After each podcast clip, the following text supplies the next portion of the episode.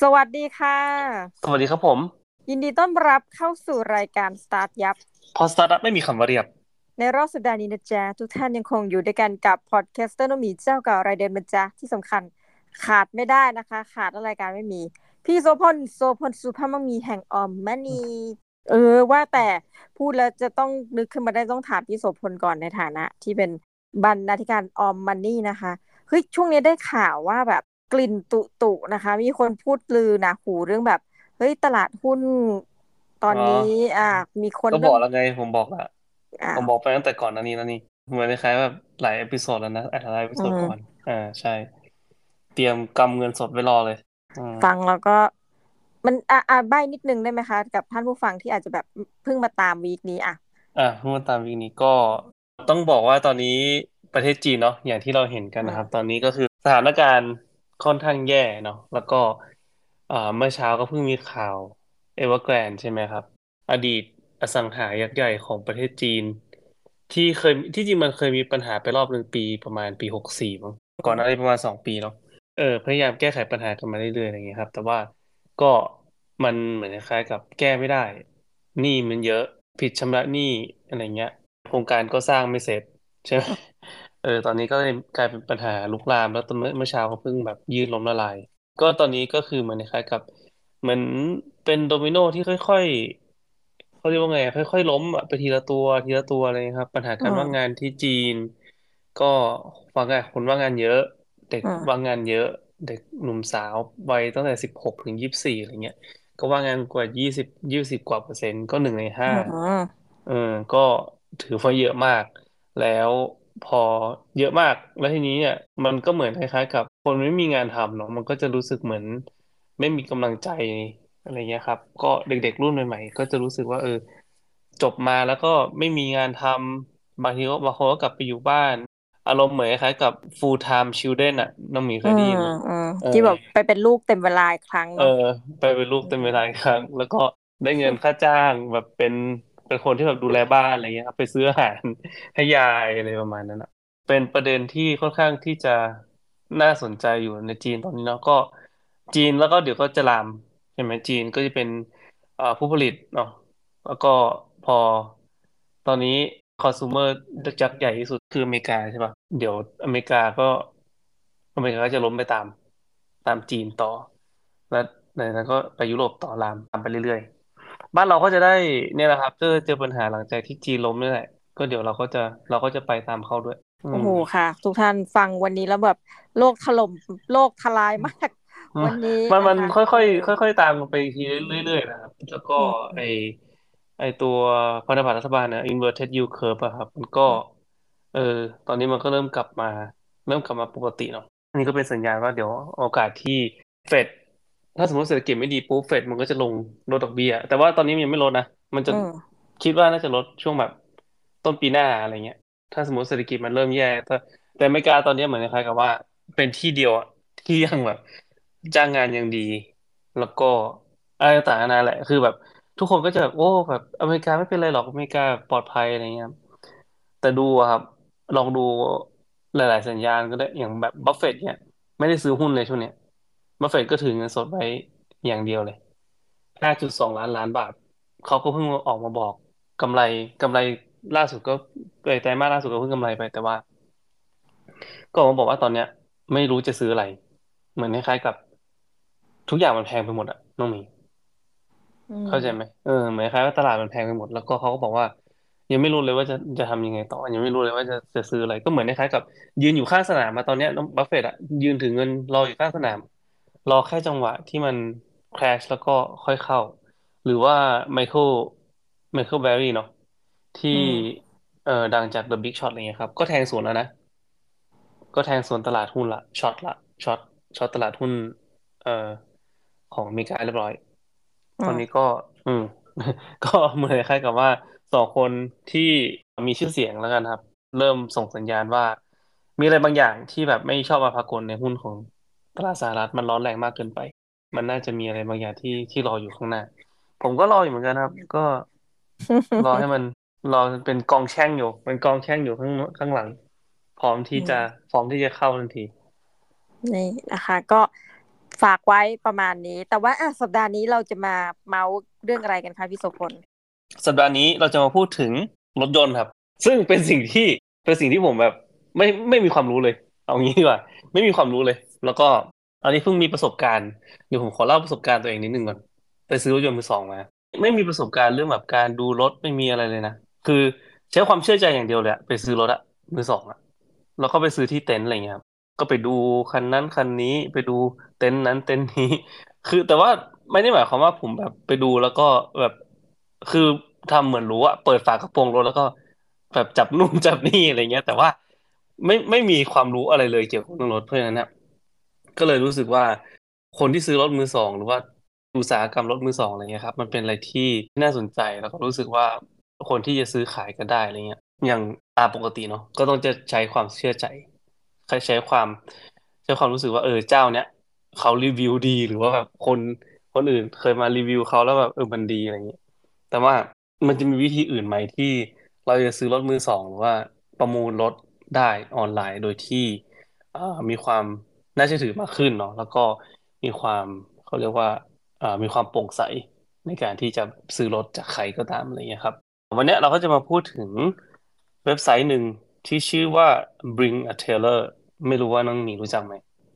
Bring เหรอคะ Bring B R I Bring ที่แบบเอามาอะไรเงี้ย Bring B Bring R a I N G Tailor Bring a Tailor ใช่ครับ Trailer ไม่รู้จักไม่เป็นไรครับผมโอเคครับก็อันเนี้ยเป็นเขาเรียกว่าเว็บไซต์ประมูลรถ มือสองจะเด่นเรื่องรถพวกแบบรถสะสม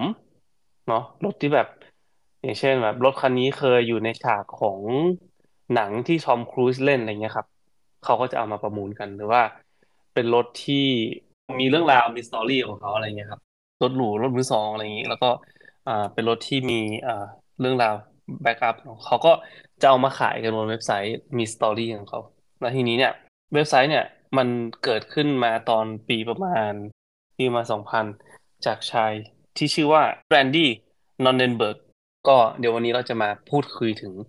เว็บไซต์นี้กันว่าทำไมเนี่ยมันถึงสามารถที่จะดึงดูดคนได้เยอะมากๆ เพราะว่าตอนเนี้ยหลังจากที่เปิดมาประมาณเอ่อยี่สิบปีแล้วตอนนี้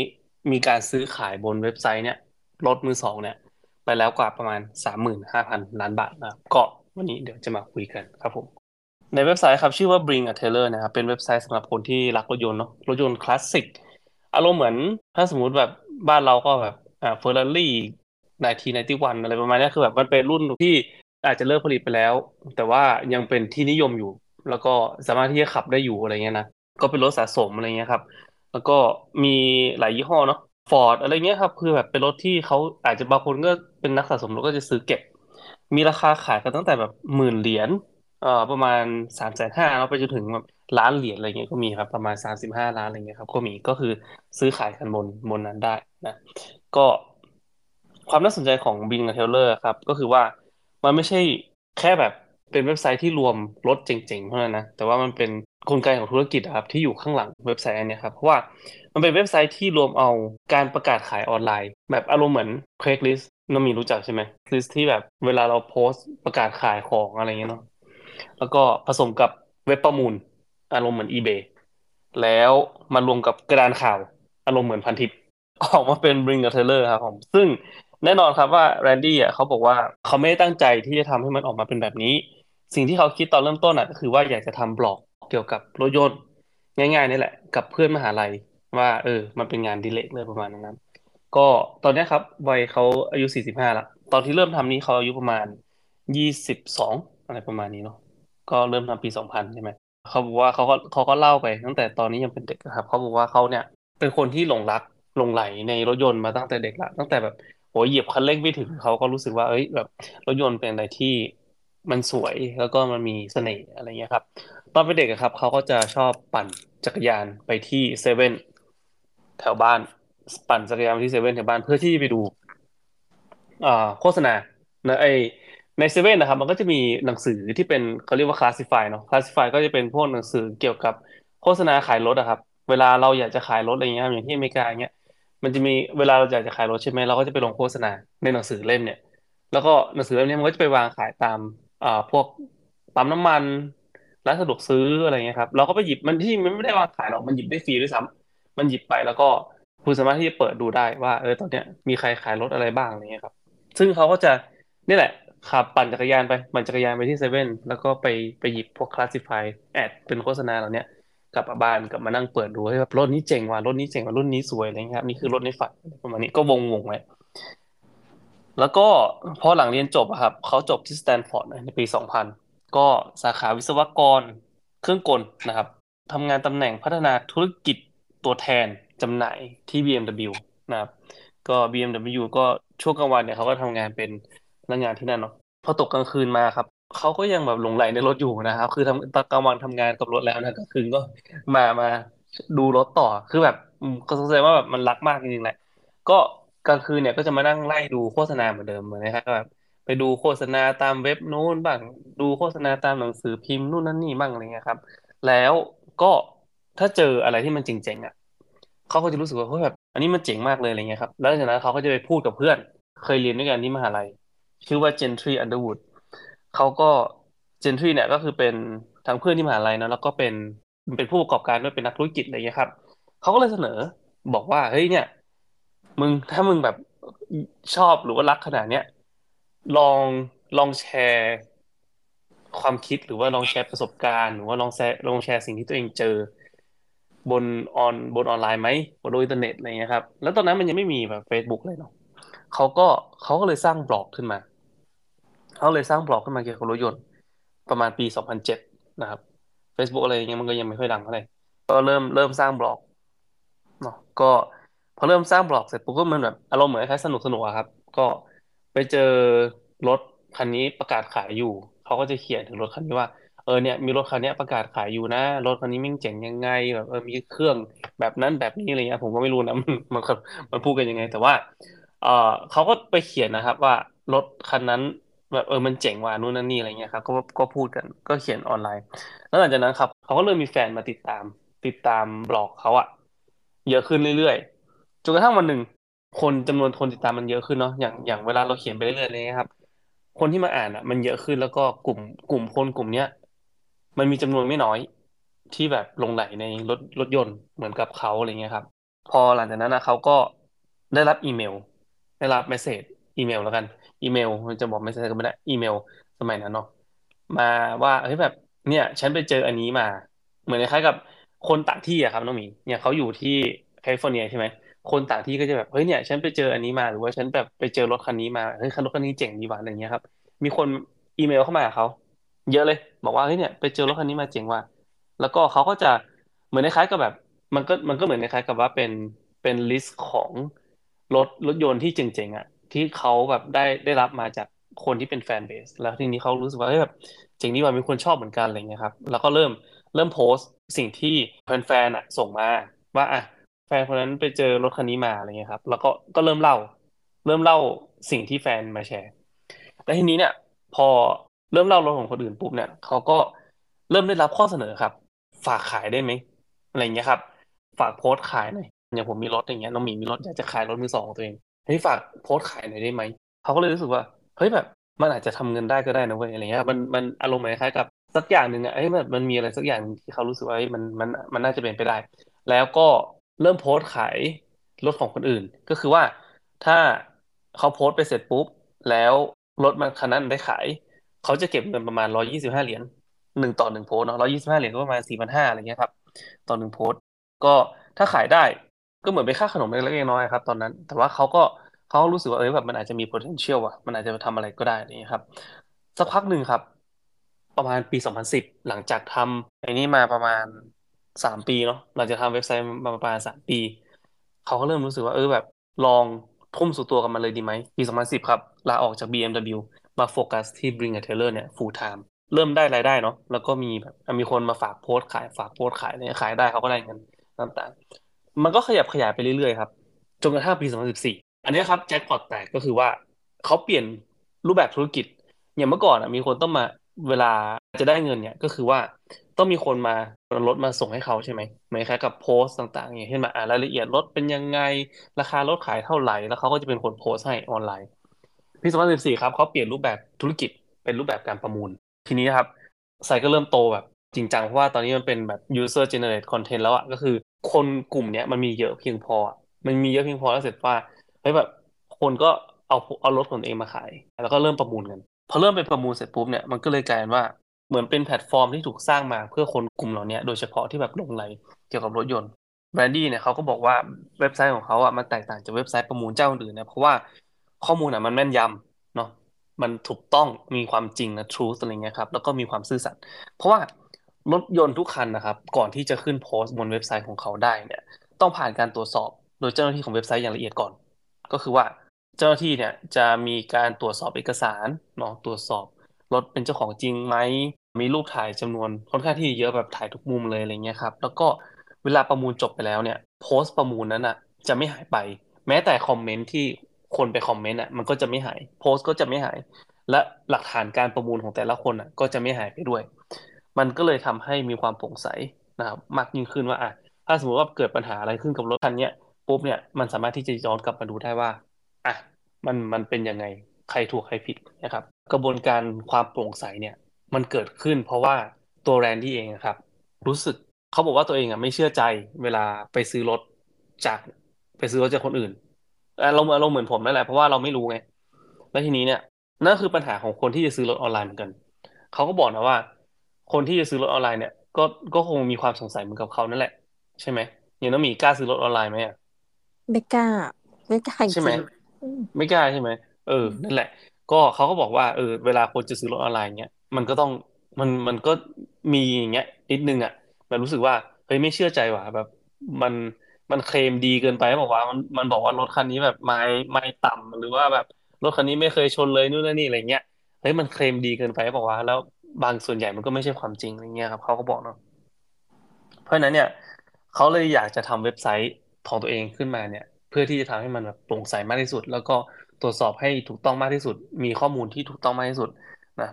เออช่วงโควิดระบาดนะครับเว็บไซต์ของเขาเนี่ยก็มีคนเข้ามาเยี่ยมเพิ่มขึ้นด้วยเนาะก็เหมือนคล้ายๆกับได้รับอานิสงส์ตอนนั้นก็ทุกอย่างที่มันเป็นออนไลน์นะครับได้รับอานิสงส์หมดแหละเพราะว่าคนมันอยู่บ้านแล้วก็เบื่อครับมันก็แบบ traffic มันก็เยอะอะไรเงี้ยครับพอปี2019 ครับ ยอดขาย มือนคล้ายกับยอดยอดการประมูลซื้อขายบนบนออนไลน์บนเว็บไซต์เนี่ยอยู่ที่มา248ล้านนะครับ248ล้านเหรียญ2020 412ล้านเหรียญหลังจากนั้นเนี่ยเขาก็เว็บไซต์เนี่ยก็ถูกซื้อโดยนิตยสาร Hearst Magazine ซึ่งเป็นเจ้าของนิตยสารดังนะครับเอ่ออย่าง Car and Driver Road and Track แล้วก็ Auto Week คือ คือทางทางนิตยสารเนี่ยเขาพยายามที่จะหาวิธี combine e-commerce กับเอ่อตัว combine e-commerce กับตัวสื่อออนไลน์พอดี ก็เลยแบบจังหวะมันได้ครับ ก็คือว่าอะเห็นเห็น Bring a Taylor ปุ๊บเพราะทำมาประมาณเกือบสิบกว่าปีแล้วนะ แล้วก็ซื้อเลย ซื้อแต่ว่าเขาไม่ได้บอกว่าซื้อไปเท่าไหร่ หลังจากนั้นก็ยอดขายก็เพิ่มขึ้นเรื่อยๆครับ ปี2021อยู่ที่ประมาณเอ่อ859ล้านนะครับ แล้วก็ปี2022องอยู่ที่ประมาณ1,000ล้านเหรียญหรือประมาณ35,000ล้านบาทนะครับ ก็ตอนนี้ทะลุหมื่น1,000ล้านไปเรียบร้อยแล้ว เขาบอกว่านักวิเคราะห์นะเขาบอกว่าเหตุผลที่ทำให้เว็บไซต์เนี่ย มันสนุกหรือว่ามันโด่งดังได้ขนาดนี้ก็คือว่าหนึ่งเนาะมันสร้างบนพื้นฐานของความสนใจของกลุ่มคนกลุ่มหนึ่งที่ใหญ่เพียงพออยู่แล้ว ก็คือว่ามันมีจำนวนสมาชิกของคนกลุ่มเนี่ยที่แบบเข้ามาอยู่โดยเฉพาะอยู่แล้วครับ แล้วก็มีความสนใจที่ชัดเจน ว่าเออฉันสนใจรถคลาสสิกนะฉันสนใจรถสะสมนะอะไรเงี้ยครับเพราะฉะนั้นเนี่ยคนกลุ่มเนี้ยเข้ามาอยู่ตรงนี้อยู่แล้วเข้ามาอ่านเข้ามาคุยเข้ามาแลกเปลี่ยนเสร็จปุ๊บก็จะมีการแบบซื้อขายเกิดขึ้นอะไรเงี้ยครับมันเป็นเรื่องธรรมดาเหมือนคล้ายกับ Facebook กลุ่ม เวลาเราไปอยู่ใน Facebook กลุ่มอะไรสักอย่างหนึ่งอย่างกลุ่มคุณแม่หรือว่าอะไรเงี้ยครับ มันจะมีมันจะมีคนที่เข้ามาคุยกันอะว่าแบบ อันนั้นดีไหมแบบรถเข็นคันนั้นดีหรือเปล่าอะไรเงี้ยสักพักสักพักหนึ่งจะมีคนมาขายของน้องหมีแล้วมันขายได้ คนพวกนี้มันขายได้นี่นะคือถ้าสมมติว่ามันอยู่ในกลุ่ม กลุ่มที่ถูกต้องอะและจำนวนคนมากพอมันกลายเป็นมันกลายเป็นพื้นที่ขายของทันทีนะครับ แล้วก็เหตุผลที่สองเนาะที่ทำให้เว็บไซต์เนี่ย มัน เว็บไซต์เนี่ยมันมีความน่าสนใจแล้วก็ทำให้มีลูกค้าเยอะเนี่ยก็เพราะว่าโมเดลพื้นฐานของธุรกิจการประมูลรถยนต์แบบเดิมนะครับ มันค่อนข้างที่จะเอาเปรียบลูกค้าก็คือว่าส่วนใหญ่แล้วครับ เว็บไซต์ที่ประมูลรถอะไรเงี้ยคุณต้องเสียหนึ่งเนาะ listing fee listing fee ก็คือว่าเวลาจะจะเอารถไปวางอะ จะรถไปขายเช่นว่ารถคันละแสนบาทอะไรเงี้ยคุณต้องเสียไปละสิบเปอร์เซ็นต์ในการที่จะในการที่จะ list นะ ก็คือ listing fee ก็คือคุณเสียไปละสิบเปอร์เซ็นต์ก็คือหนึ่งหมื่นพอหนึ่งหมื่นเสร็จปุ๊บ แล้วถ้าสมมติว่าคุณขายได้ คุณขายได้ คุณจะเสียอีกสิบเปอร์เซ็นถ้าสมมติว่าคุณขายรถแสนหนึ่งคุณก็จะเสียอีกสิบเปอร์เซ็นก็คือประมาณอีกหมื่นหนึ่งคุณอาจจะได้เงินกลับบ้านประมาณแปดหมื่นเพราะฉะนั้นเนี่ยคุณจะเสียไปเลยประมาณยี่สิบเปอร์เซ็นต์อะไรเงี้ยครับ ทีนี้ของ Bring a Trailer เนี่ย มันทำอย่างนี้ครับ มันมันพลิกโมเดลก็คือว่าเวลาจะ list อะเขาเก็บเงินแบบ fixed cost ก็คือเก้าสิบเก้าเหรียญ เก้าสิบเก้าเหรียญก็คือสามพันห้าเนาะlist ไปเลย list ไปเสร็จปุ๊บ ถ้าสมมติคุณขายได้เมื่อไหร่ เราจะเก็บห้าเปอร์เซ็นของยอดขาย มันจะ max สูงสุดนะครับ อยู่ที่ประมาณห้าพันเหรียญก็คือว่ามันมันไม่เก็บเกินไปกว่านี้ละก็คือ max สุดก็คือห้าพันเหรียญเพราะฉะนั้นเนี่ยก็คืออ่าเก้าสิบเก้าเหรียญอันแรกเนาะแล้วก็หลังจากนั้นก็คือห้าเปอร์เซ็นจากยอดขายที่คุณขายได้ เพราะฉะนั้นมันก็เหมือนคล้ายๆกับแฟร์กับคนขายด้วย นะครับว่าเออเนี่ยพอคุณขายเสร็จปุ๊บเราไม่ได้กินส่วนแบ่งเยอะขนาดนั้นอะไรเงี้ยครับมันก็เลยทำให้คนเนี่ยเข้ามาใช้บริการเยอะ อีกอันหนึ่งที่เจ๋งมากๆก็คือ มันทำให้การประมูลรถอะครับ มันทำให้การประมูลรถยนต์ออนไลน์อะเหมือนกับการประมูลที่ที่เกิดขึ้นในสถานการณ์จริงๆอะแล้วมีเคยประมูลของบนอีเบย์ไหมเคยค่ะแล้วเคก็ยลุ้ใช่นไหมนะเอโออเคมันลุ้นเด็กแล้วก็ลุ้นใช่ไหมโอเคลุ้นอย่างนี้ คือคืออย่างเช่นว่าบน eBay อะ ถ้าสมมติว่ามันตั้งสามโมงใช่ไหมมันตั้งแบบจบสามโมงใช่ป่ะอย่างผมจะซื้อของอย่างหนึ่งมันตั้งจบสามโมงพอสามโมงปุ๊บมันจบใช่ไหมอืมคือคนคนที่ชนะก็คือคนที่บิดบิดคนสุดท้ายแล้วได้เยอะได้ได้เยอะสุดถูกปะค่ะอย่างเช่นผมบิดผมผมบิดเก้าสิบเก้าบาท แล้วน้องหมีมานาทีที่มามาตอนที่สองโมงห้าสิบเก้านาทีอืมห้าสิบเก้าวินาที แล้วน้องหมีบิดบิดหนึ่งร้อยใส่เสนอราคาไปหนึ่งร้อยน้องหมีได้ถูกไหม อืมอันนี้เขาเรียกว่าสไนปิ้งเนาะสไนปิ้งก็คือเหมือนคล้ายๆกับแบบมาฉวยโอกาสมาปาดหน้าเค้กเอาตอนสุดท้าย ว่าฉันจะว่าฉันจะประมูลแบบเอาชนะ แล้วก็จะจะเก็บของไป ทีนี้เนี่ย โมเดลของไอ้เจ้า Bring a Trailer เนี่ยมันเจ๋งมากตรงที่ว่า ถ้าสมมุติว่า auction นั้นอะ มันตั้งจบที่สามโมงใช่ป่ะอืมแล้วตอนเนี้ยผมมันสองโมงห้าสิบแปดสองโมงห้าสิบแปดเนี่ยผม bid ไปละผมเสนอไปละเก้าสิบเก้าบาท แล้วมันมีเวลาเหลืออีกสองนาที ถ้าสมมุติว่าใครมีใครก็ตามที่มาเสนอ ราคาที่สูงกว่าผมภายในสองนาทีเนี่ยที่ก่อนที่ถึงจะสามโมงเนี่ยอืมมันจะขยับเวลาเพิ่มไปอีกสองนาทีเว้ยน้องหมีเข้าใจปะโอ้โหก็ลุ้คืนอว่า ถ้าถ้าถ้าน้องหมีอะเพิ่มเพิ่มมาตอนที่สองโมงห้าสิบเก้าบอกว่าร้อยหนึ่งเออ มันจะขยับ เอ่อเวลาจบอะจากสามสามโมงใช่ไหมขยับไปเป็นสามโมงหนึ่งนาทีก็คือบวกบวกอีกสองนาทีจากบิดครั้งสุดท้าย ก็คือบิดน้องหมีบิดใช่ไหมสองโมงห้าสิบเก้ามันจะบวกอีกสองนาทีจากสองโมงห้าสิบเก้าไปเป็นสามโมงหนึ่งนาที ทีนี้เนี่ย ถ้าสมมติว่ามีใครมา bid หลังน้องหมี มันก็จะบวกจากเวลานั้นอะไปอีกสองนาที มันก็จะบวกเวลานั้นไปเรื่อยๆก็คือแบบถ้าสมมติถ้าสมมติน้องหมีกลับมากลับมา bid อีก มันก็จะบวกเวลาจากที่น้องหมี bid อะเพิ่มเข้าไปอีกอะไรเงี้ยครับเพราะฉะนั้นอะเวลามันบอกว่า bid จบอะเออ auction เนี้ยจบสามโมงอะที่จริงมันอาจจะไม่ได้จบสามโมงก็ได้ ถ้าสมมติว่ามีคน bid ไปเรื่อยๆเนี่ยบางทีมันจะอาจจะไปต่อประมาณชั่วโมงหนึ่งสองชั่วโมงสามชั่วโมงแล้วแต่ว่าจะมีคน bid กี่ครั้ง เพราะฉะนั้นเนี่ย มันตื่นเต้นมากตรงนี้มันเหมือนได้อารมณ์อารมณ์คล้ายๆกับว่าช่วงสองนาทีนั้นน่ะ มึงอย่ามีใครมาบิดเลยอะไรเงี้ย เพราะว่าแบบเออเพราะฉันแบบ ฉันให้ราคานี้ไปแล้วอะไรเงี้ยครับ แต่ว่ามันก็จะมีคนมาบิดเพิ่มขึ้นเสมอ แล้วมันทำให้เราตื่นเต้นมากเรารู้สึกว่าลุ้นลุ้นแล้วไม่พอแบบ เราก็จะแบบเฮ้ยขออีกสักนิดนึงว่ะแบบขอเพิ่มอีกสักหน่อย ขอเพิ่มอีกสักหน่อยอะไรเงี้ยครับ แล้วบางทีอะคนที่เพิ่มไปเรื่อยๆอะครับยอดเงินมันสูงมากเลยนะโดยที่ไม่รู้ตัวว่า เฮ้ยฉันบิดไปเยอะขนาดนี้แล้วหรอวะเพราะว่าตัวเองรู้สึกว่าอยากได้ไงรถคันนี้มันเป็นสิ่งที่แบบเป็นรถในฝันมาตั้งแต่เด็กเนี่ยครับมันก็เลยทำให้ มันก็เลยทำให้เว็บไซต์เนี่ยกลายเป็นเว็บไซต์ที่คนเสพติดด้วยนะ คือแบบคนหลาย ๆ คนอะที่เป็นแบบนักสะสมรถอะบางคนเข้ามาที่เว็บไซต์เนี่ยเพื่อเข้ามาดูรถเสร็จปุ๊บพอบิดเสร็จอะพอเริ่มบิดอะมันหยุดไม่ได้นะหมีอารมณ์เหมือนกับว่า ฉันจะต้องเอาชนะให้ได้เลยหมายเนี่ยฉันจะต้องเอาชนะอีกคนหนึ่งให้ได้ จนจนสุดท้ายอะแบบบางทีแบบราคา บางคนแบบเริ่มต้นเริ่มต้นสองหมื่นกะว่าเออสี่หมื่นจะจบแล้วบางทีหลุดไปเป็นแสนอะหลุดไปเป็นแสนเพราะรู้สึกว่าฉันต้องเอารถคันนี้ให้ได้ แล้วก็แบบมันเป็นมันก็เลยกลายเป็นว่า เออ มีคนแบบซื้อเยอะแล้ว มันก็สนุกมันเหมือนคล้ายเป็นเกมอย่างหนึ่งผมไม่รู้นะว่าจะเรียกว่าการพนันได้ไหมแต่ว่าเออมันก็ทำให้เรารู้สึกว่าเออ อยากจะอยากจะเอาชนะเกมตรงนี้ให้ได้ อยากจะเอาชนะอีกฝั่งหนึ่งให้ได้อะไรประมาณนี้ครับ เพราะฉะนั้นเนี่ย อันนี้คือ Bring a Taylor เนาะที่ตอนเนี้ยครับ ได้รับความนิยมอย่างมากแล้วกันคือแบบ ตอนนี้อาจจะไม่ใช่แค่รถสะสม แล้วก็ไม่ใช่รถอ่าไม่ใช่รถคลาสสิกละมันจะมีหลาย ๆ อย่างมีรถแบบธรรมดาก็มีนะครับบางคนก็เป็น price ที่ไม่มีเขาเรียกว่าไงอะไม่มี underscore อะคือแบบขายเท่าไหร่ก็ขายอะไรเงี้ยครับราคาราคาเท่านี้ก็ขาย แล้วก็มันก็จะมีแบบบางคันที่แบบว่าเขาตั้งราคาไว้ละ ถ้าไม่ได้ตามนี้ก็จะไม่ขายอย่างเช่นแบบ ผมมีรถคันหนึ่งอยากจะตั้งไว้แสนหนึ่งแต่ถ้าสมมติมีคนมาประมูลละมันตกอยู่ที่ประมาณแปดหมื่นห้าอะไรเงี้ย ผมก็ตั้ง condition ไว้ว่าเออถ้าไม่ถึงแสน ผมก็จะผมก็จะไม่ขายอะไรประมาณนะครับ ก็สามารถที่จะตั้งได้ แต่ว่าสุดท้ายแล้วครับ มันก็จะเป็นมันก็จะเป็นอีกรูปแบบหนึ่งเนาะของการที่สร้างเว็บไซต์ประมูลที่ทำให้